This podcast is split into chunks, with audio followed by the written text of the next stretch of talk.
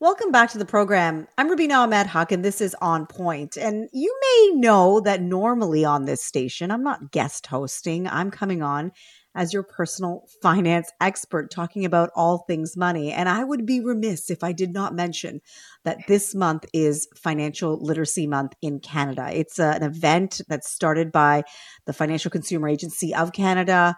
Um, every year, they dedicate the the four weeks in November to really getting the message out of how you can get resources to manage your money better, how you can manage your debt better, how you can find out anything really that has to do with money. And this year, their theme is managing your money in a changing world. And there's a lot of focus on things that we've never focused on before, like cryptocurrency and how to deal with inflation, things that we just haven't had to deal with up until now because the economy is so uncertain. People are worried about their ability to pay their bills.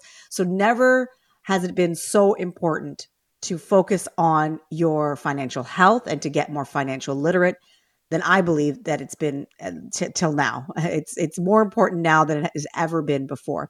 Uh, to walk us through what Financial Literacy Month is all about, I'm joined by author Robin Taub, uh, who is uh, written number of books about uh, finance, including uh, books for children. And she joins me now on the program. Hi, Robin. Hi, Rubina. Robin, you're always heavily involved with Financial Literacy Month. Uh, tell me what are what uh, what events are you involved with this month that uh, you know that you're really excited about? I have a few events coming up in the next few weeks. Some are are open to the public, and some are uh, private, but I'll just I'll mention all of them to you. So the first one is on November 17th. I am delivering the keynote for CPA Ontario's Money Sense conference, and this is a conference for high school students in Ontario, their parents, and teachers. And we're going to talk about how to make money your superpower. So this is a really important uh, age group. These kids are about 16 in grades 11, mostly 11 and 12, and they're thinking about their futures. And I want them to understand why it's so important for them to learn about money at a young age and how it can really be an advantage or a superpower as they get older. This financial literacy month is different because it comes at a, a, a, time when inflation is ticking at a decades high. Uh, people are worried about their ability to to make their mortgage payments, where interest rates are going, mm-hmm. where housing prices are going. Uh, what is something that you're really focused on this year uh, when you when you're out there spreading the message of financial literacy? Well, you're right. This the environment, the economic environment that we're in with record inflation and rising interest rates is one that we haven't been in in a very very long time. For many people probably they've never experienced it. And it just means that people have less money um, you know after if your if your debts have suddenly become more expensive and your grocery bill and your gas bill is you know to fill up your car is higher people are just having a harder time saving money and and making ends meet. So i think there's going to be more um, talk about what are some strategies that people can use to, to still try and save and invest for the future. How do you invest in these volatile markets? Another event i'm doing is actually um, on the 23rd of november for the york and durham public libraries. And that one's fully open to the public and it's it's basically a fireside chat. So we're you know we're taking people's questions and i have a feeling that those kinds of questions are going to come up a lot at that event and uh, I-, I wanted to mention because I didn't get a chance to mention this, but you are your latest book is called "The Wisest Invest- Investment," and it's mm-hmm. not about investing necessarily for yourself, but uh, teaching your kids uh, about yes. how to be more responsible, independent, and money smart. What advice do you have for parents who are feeling the anxiety right now uh, when it comes to their their own personal finance situations? Mm-hmm how they can not uh, how they can still uh, get give information to their children that will make them more financially literate uh, while they're still dealing with their own anxieties uh, of what's to come.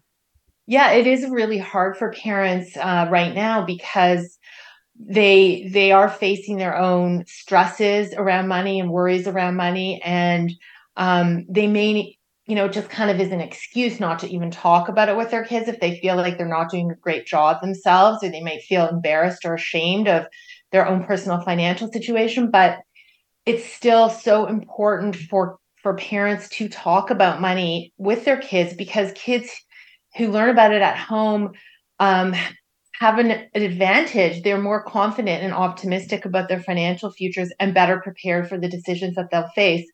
So parents have to walk that line between, you know, what they should share and how much to share with their kids. They, you know, you obviously don't want to overburden them, but take you know, take into account your child's age and their maturity and their temperament and share age appropriate information. It really is an opportunity for you and your kids to learn together. And this is year round. I mean, we're focused on financial literacy mm-hmm. for the month of uh, November, but year round, parents should be having these conversations with their children. In your work, what have you come across as one of the common uh, misconceptions that parents have about how much they can teach their kids about money?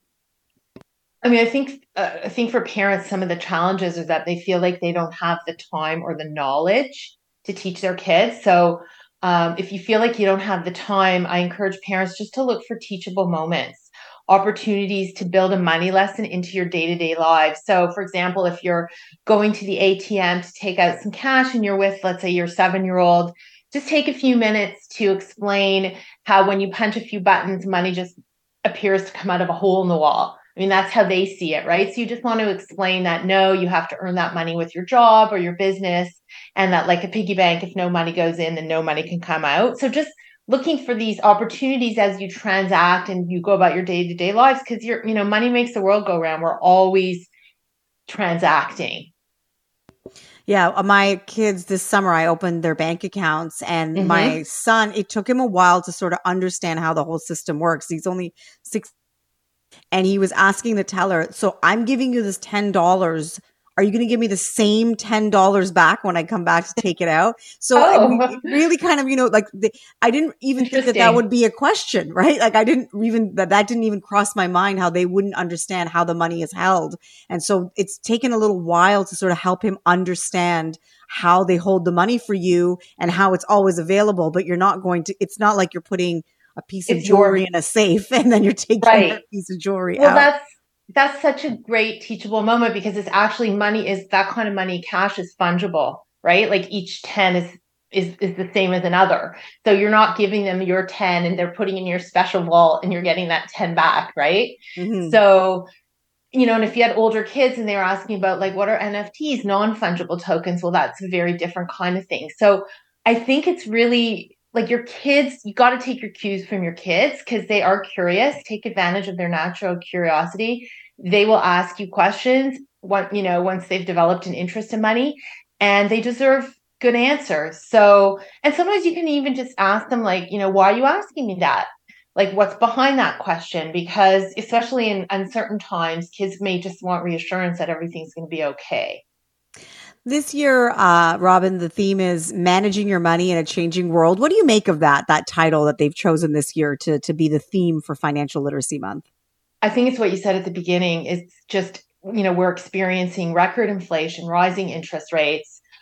We're still, you know, there's waves of COVID, and that certainly had an economic impact on a lot of people and was a financial wake up call for many families about the importance of A, having an emergency fund, and B, just being financially literate. So, you know, I think we're we're still undergoing changes like everything is digital now really. We're not using cash the way we used to. So, I think that there's that big change and, you know, just these trends like um cryptocurrencies and you know, the gig economy and rising tuition and housing inaffordability like there's so many changes in the last I would say like five to 10 years. So I think it's really hard for most people to keep up with all of that and to stay on top of their finances. Yeah. And in a time when we're just coming out of a pandemic and mm-hmm. so much uncertainty when it comes to our jobs and, and our personal finances. Robin, thank you so much uh, for joining us on the program today and giving us your insight into what's to come for this month, Financial Literacy Month in Canada. My pleasure. That's Robin Taub. She's a financial writer, speaker, and consultant and best-selling author. If you want to learn more about Robin, you can go to her website, robintaub.com. That's R-O-B-I-N T-A-U-B dot com and find out where she's speaking and uh, maybe pick up some new tips uh, of how to manage your money, how to be better at investing, how to be better at talking to your kids about money.